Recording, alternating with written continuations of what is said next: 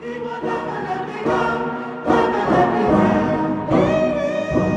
going to be dipped in Holy Ghost oil. Facial hair run is around. not Oh, you're just gonna stay angry at God for the rest of Pentecostal your. God's ways. Whether it's popular or not, we're seeking out what pleases the Lord.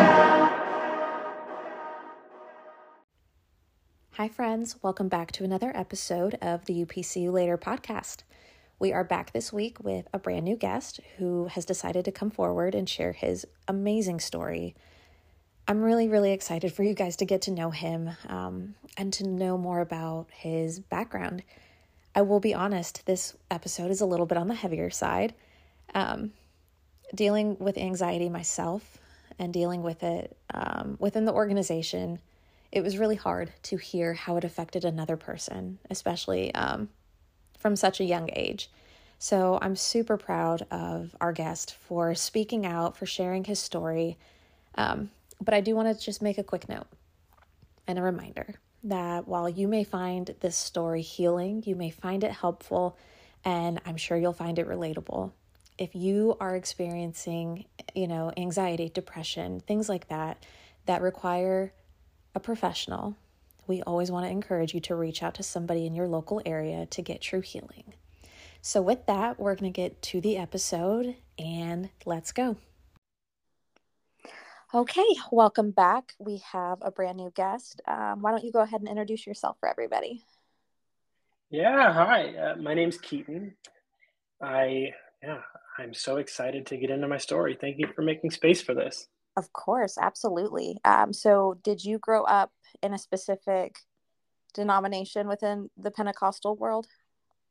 You know, I did. And um, before we get into this, I would love it if we could just take a moment to just do a bit of mindful breathing. Okay. Um, it's up to you if we leave this in the recording or not, but get for me, come into the, the moment and get centered. Yeah, I love it. Go for it. Okay. So I'm going to go ahead and do what's called box breathing. If you're familiar, just on the count of four, breathe in, hold, exhale, hold. But feel free to do whatever is right for you. Okay.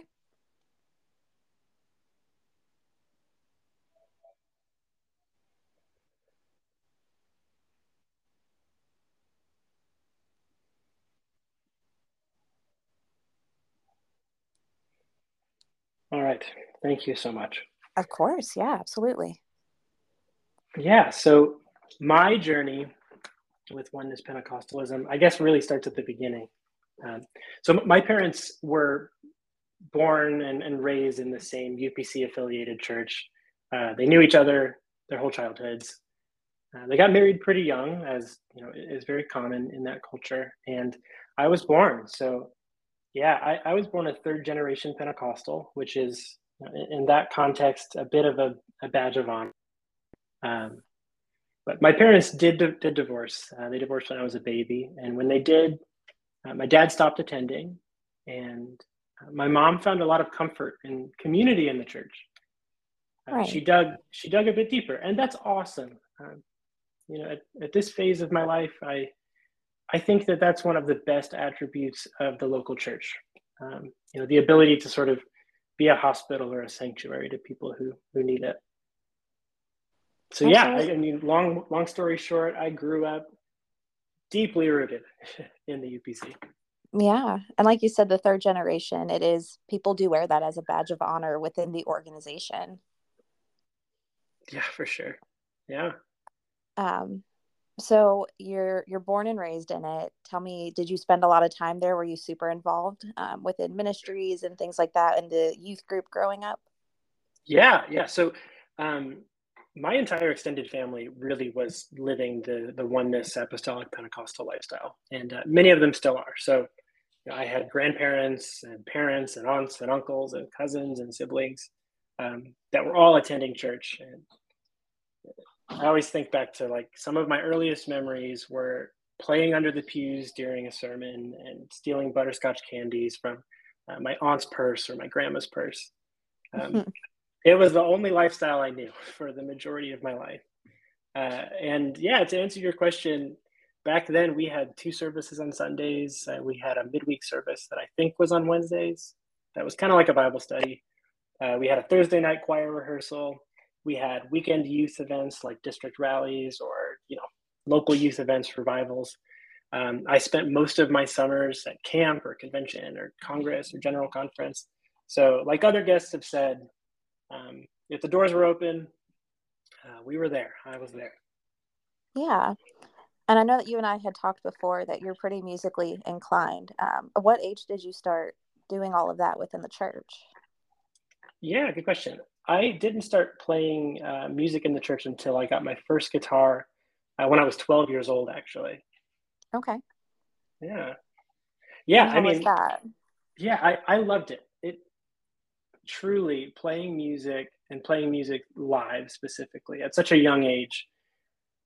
That was that that really was a gift, right? I, I have always been such an introverted person. And uh, in the context of a Pentecostal worship service, uh, that's not exactly taught as a good thing, right? We're, we're taught to be loud and boisterous and make a joyful noise and move around. And none of that ever felt comfortable or authentic to, to me or who I am. So uh, when I got my first guitar and I started playing on the stage, like almost immediately, uh, it gave me a way to sort of get out of my head and uh, live in my body for uh, a short bit of time.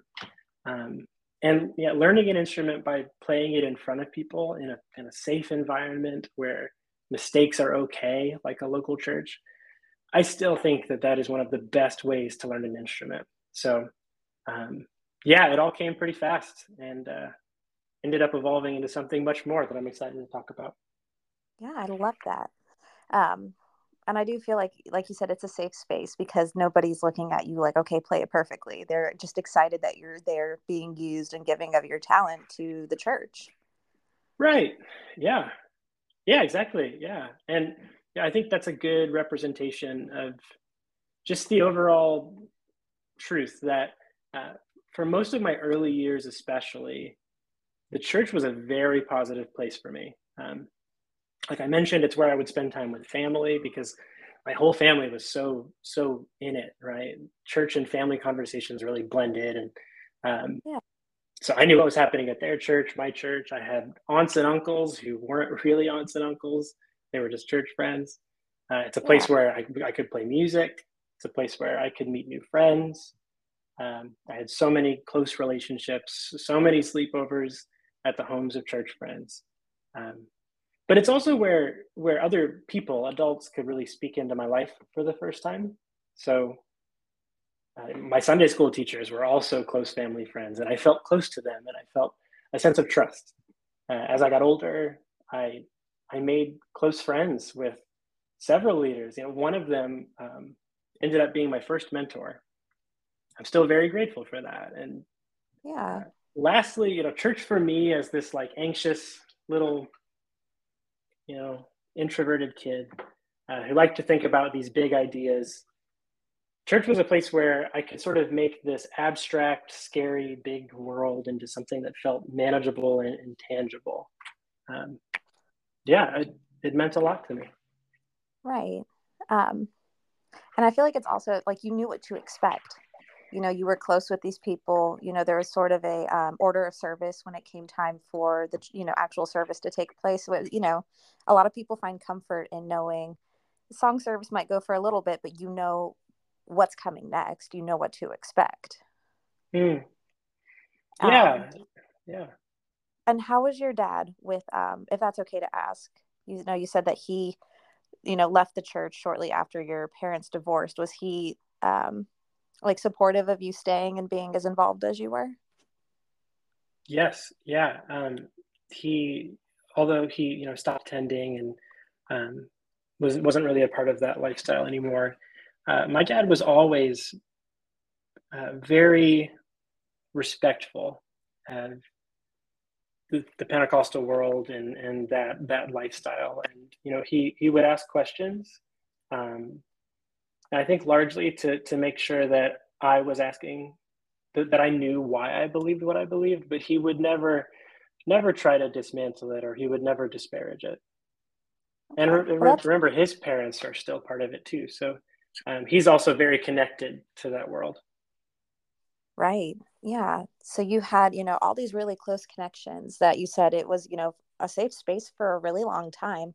Um, do you remember the first time that you felt like maybe something felt off or that it wasn't, you know, what you thought it had been for all this time?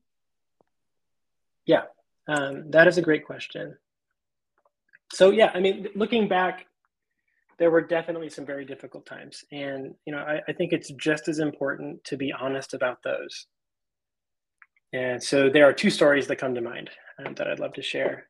The first oh, is the story of Y2K uh, in the Pentecostal church. So, December 31st, 1999, um, big, big event called Y2K. And uh, looking back, it's, it's, it's funny, but I'm sure there are going to be people who don't remember what it is or you know, weren't alive um, when it happened. So, um, basically, it was this there was this fear that all of the computers that for the first time have started to really run most of our society uh, wouldn't be able to handle this switch in the database from a 1900 year to a 2000s year. So we're going from 99 to 2000s and looking back that sounds you know goofy right? Um, but it was a really just, big thing at the time. It was huge. It was massive. And you know it, it, this wasn't just a church thing right? The news oh no it was completely overhyped it.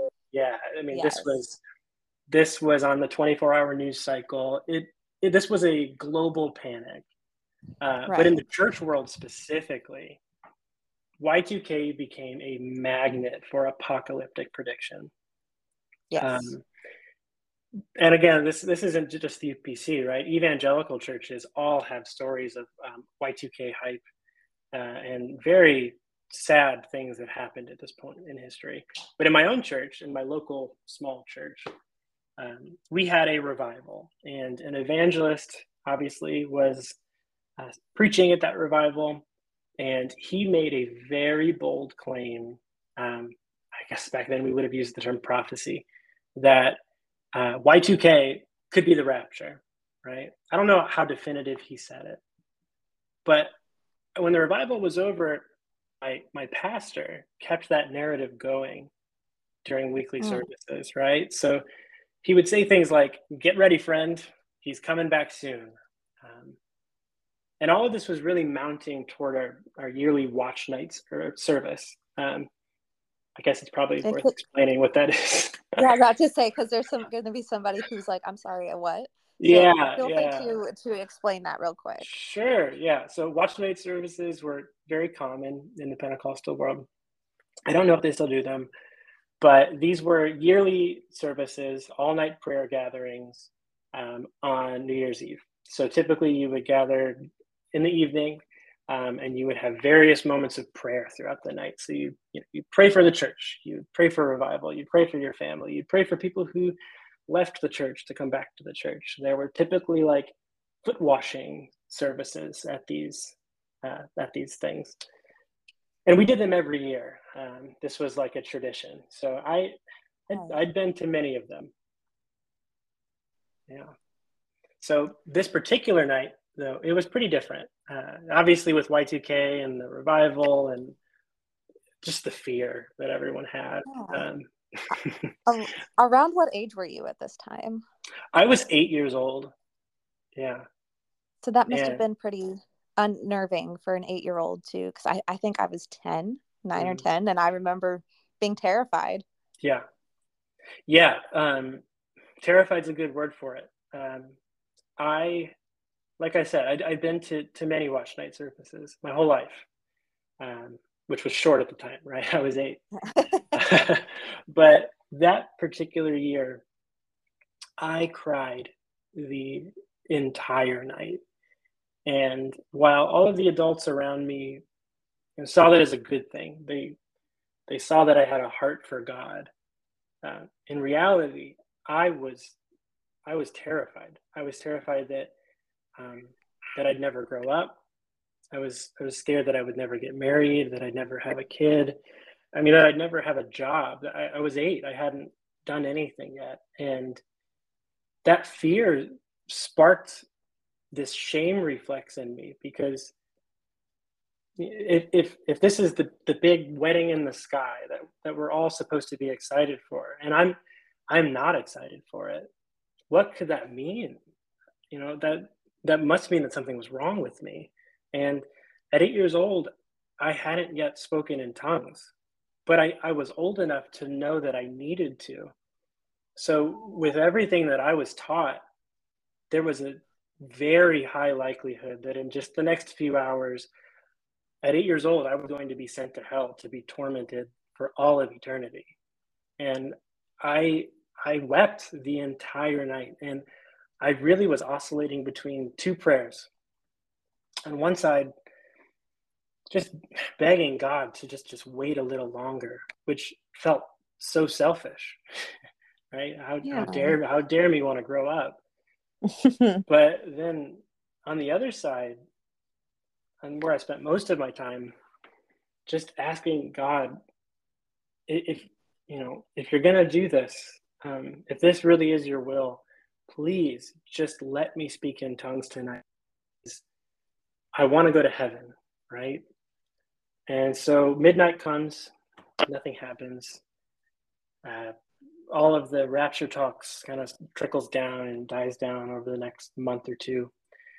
And then the next year, uh, 2001, after the attacks on uh, September 11th, the same playbook started to play itself out.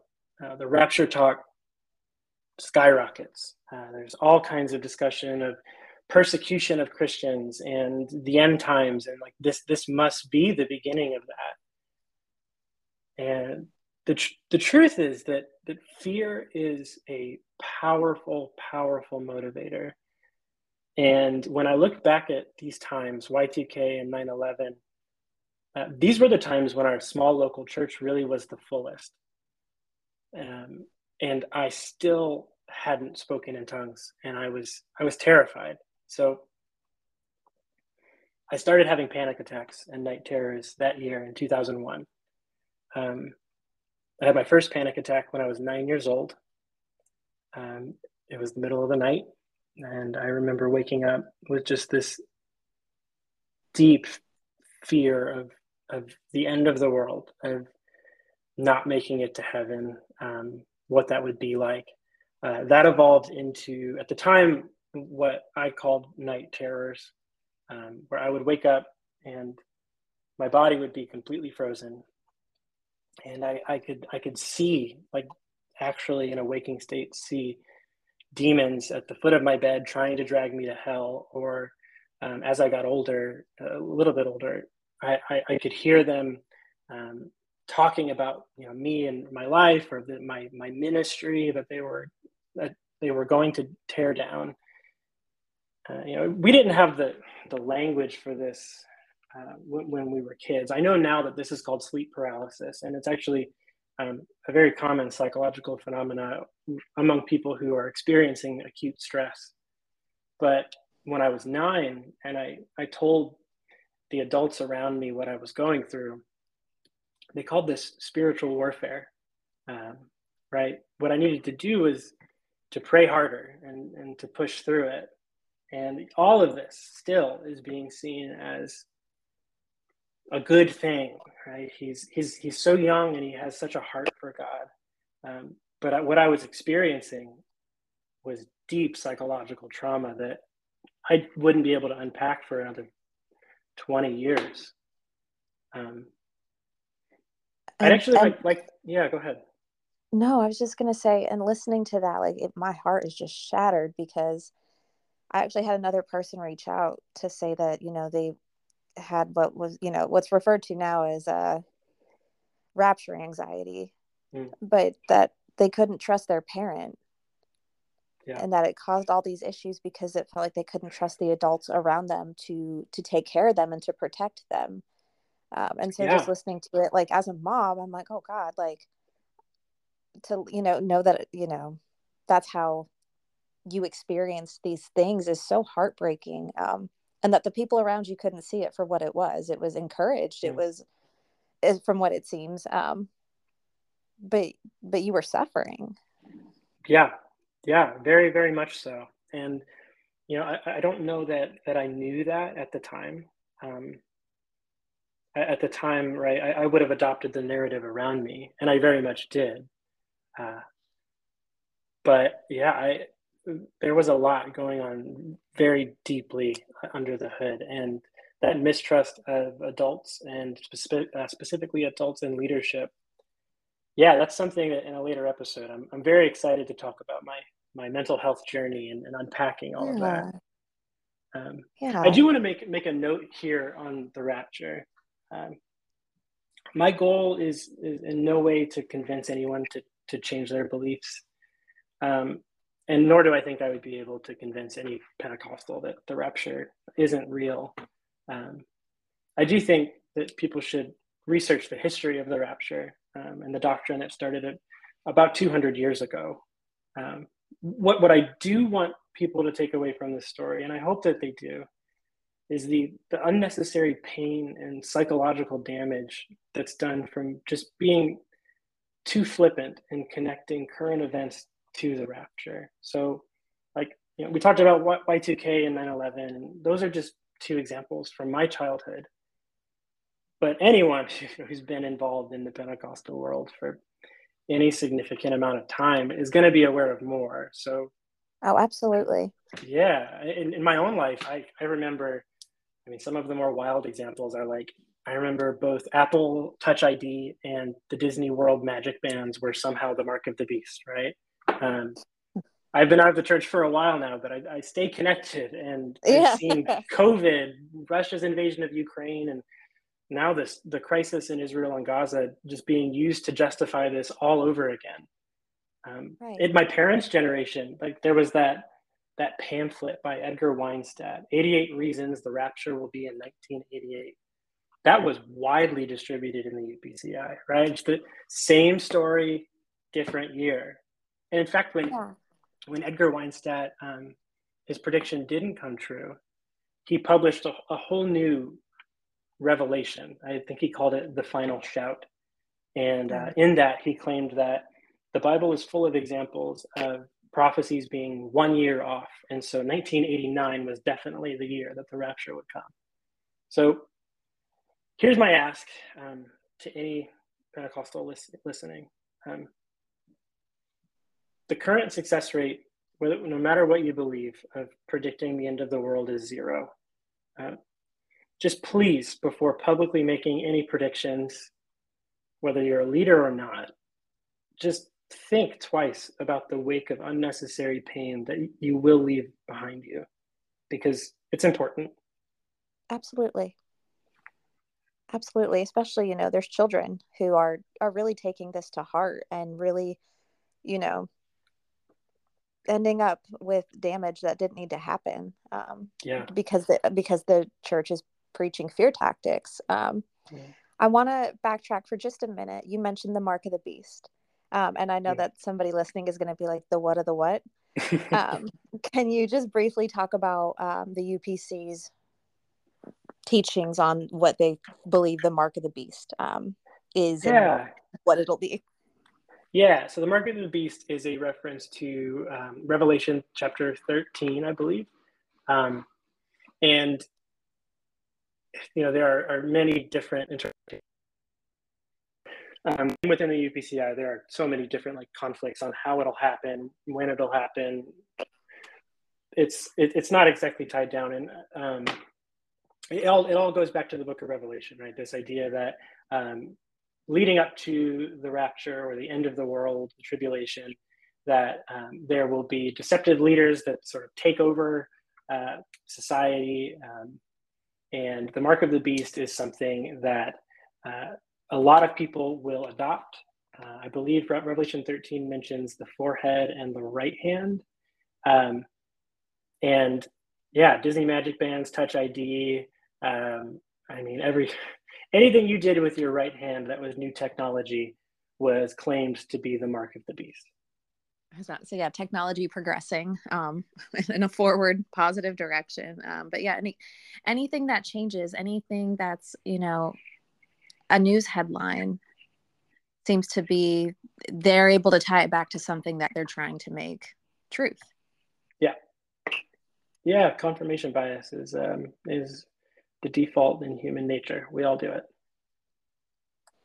So you're you're dealing with these things around eight, 10 or 11 years old. Um, but you know, then you start playing guitar, you start, you know, becoming more involved. Um, and did you just sort of sweep these things away, just sort of deal with them, accept them as what the church said they were spiritual warfare? You know, you've got a, a heart for the Lord, things like that. Um, mm. How did you progress moving forward, you know, into like a high school yeah. age um, to deal with these sorts of things? Yeah, yeah. So um, I think a big pivotal moment for me was uh, when I spoke in tongues for the first time. Um, so I was at, I was 11 when this happened. Uh, it was right before I started playing music, uh, and I was very in my head about speaking in tongues. Right, I would learn later in life that this was undiagnosed anxiety, uh, and we'll talk more about that later. Um, I had a ton of close calls, like you know, stammering lips, which is a reference to Isaiah 28, which is sort of like a vibrating lip sensation that's caused by uh, nervous energy exiting the body. Um, I was I was thinking about speaking in tongues every day. I was waking up in fear still for now at this point several years. Um, because the I've, church is teaching, but like the church is teaching that this is necessity for heaven, and without yes, it, you are yeah. going to hell. So that's yeah. where the fear is coming from, is because they're telling you, and not you specifically, but they're preaching, you have to have this to go to heaven.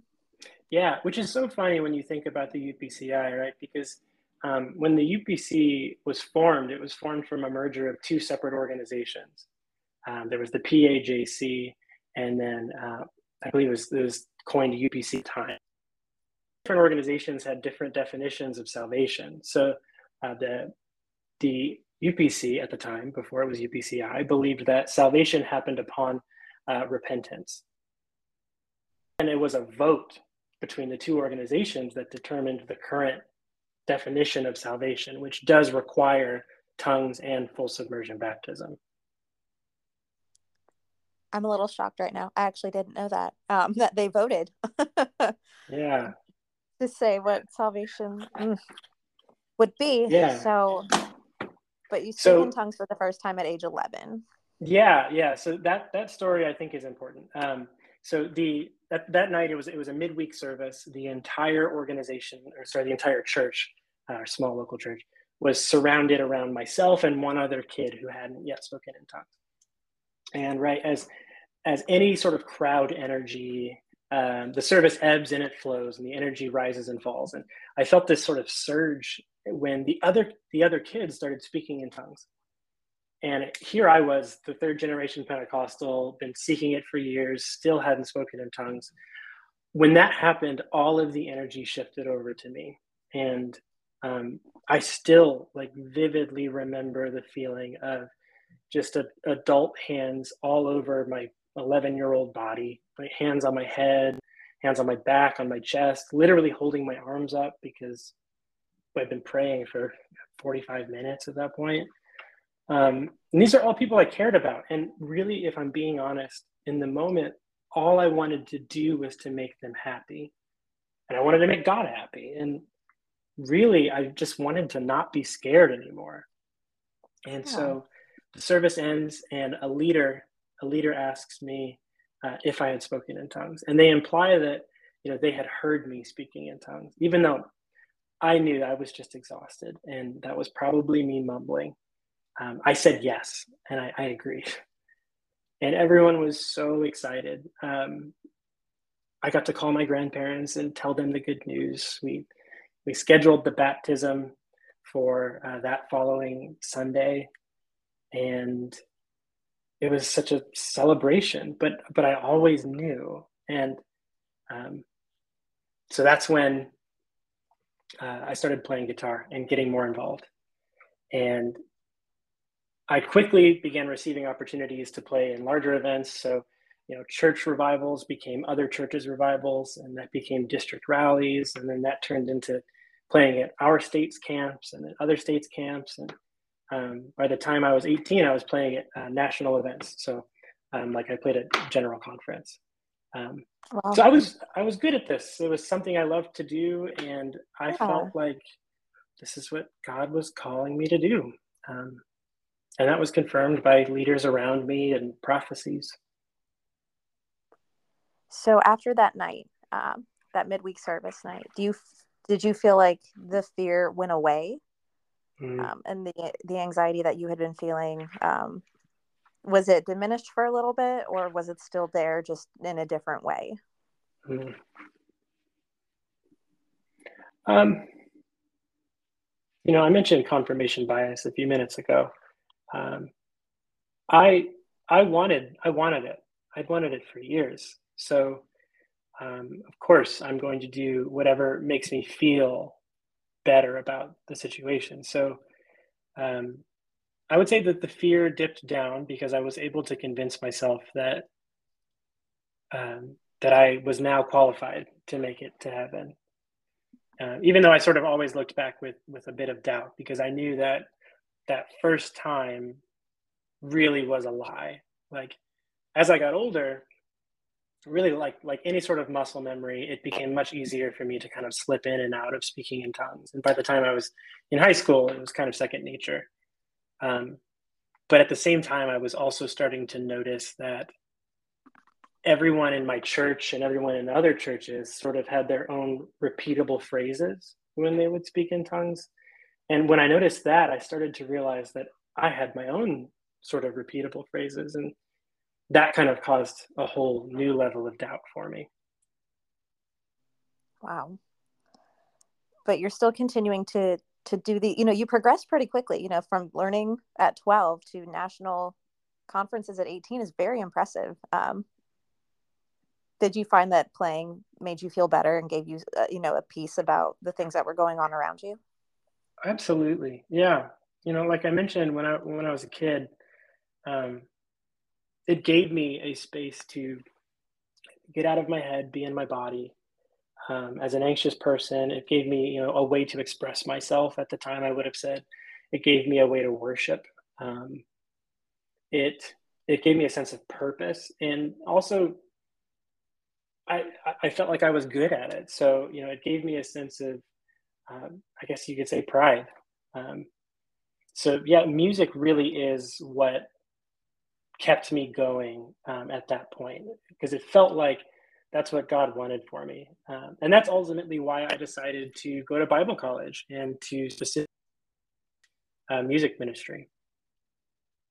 And was that a decision that was easy for you to make? Did you consider other colleges or was it like when did you know in high school that you were going to pursue Bible college? Yeah. Well, I had heard for most of my adolescent years that I was being called. And I felt that myself again, because it was something I loved to do. And um, you know, because my family is so so rooted in in that lifestyle, um, we all really believed, and I think it's still really taught that ministry is the highest calling. So, you know, why would anyone push me to do something different when I'm already being called to, you know, you know the best you can get in life? Uh, so I would say by the time I was 16, um, I pretty much knew that I was going to go to Bible college. Okay. Um, were you in a public school for high school? I was. I was. Okay. Yeah.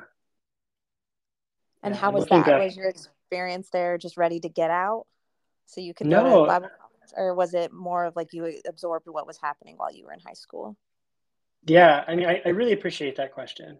Um, because looking back, I, I do think that the exposure to other worldviews that I received in particularly the public school system um, saved me in a lot of ways, right? Because what I was experiencing in the Pentecostal world is such an kind of homogenous, insular culture, right? Everyone sort of believes the same thing.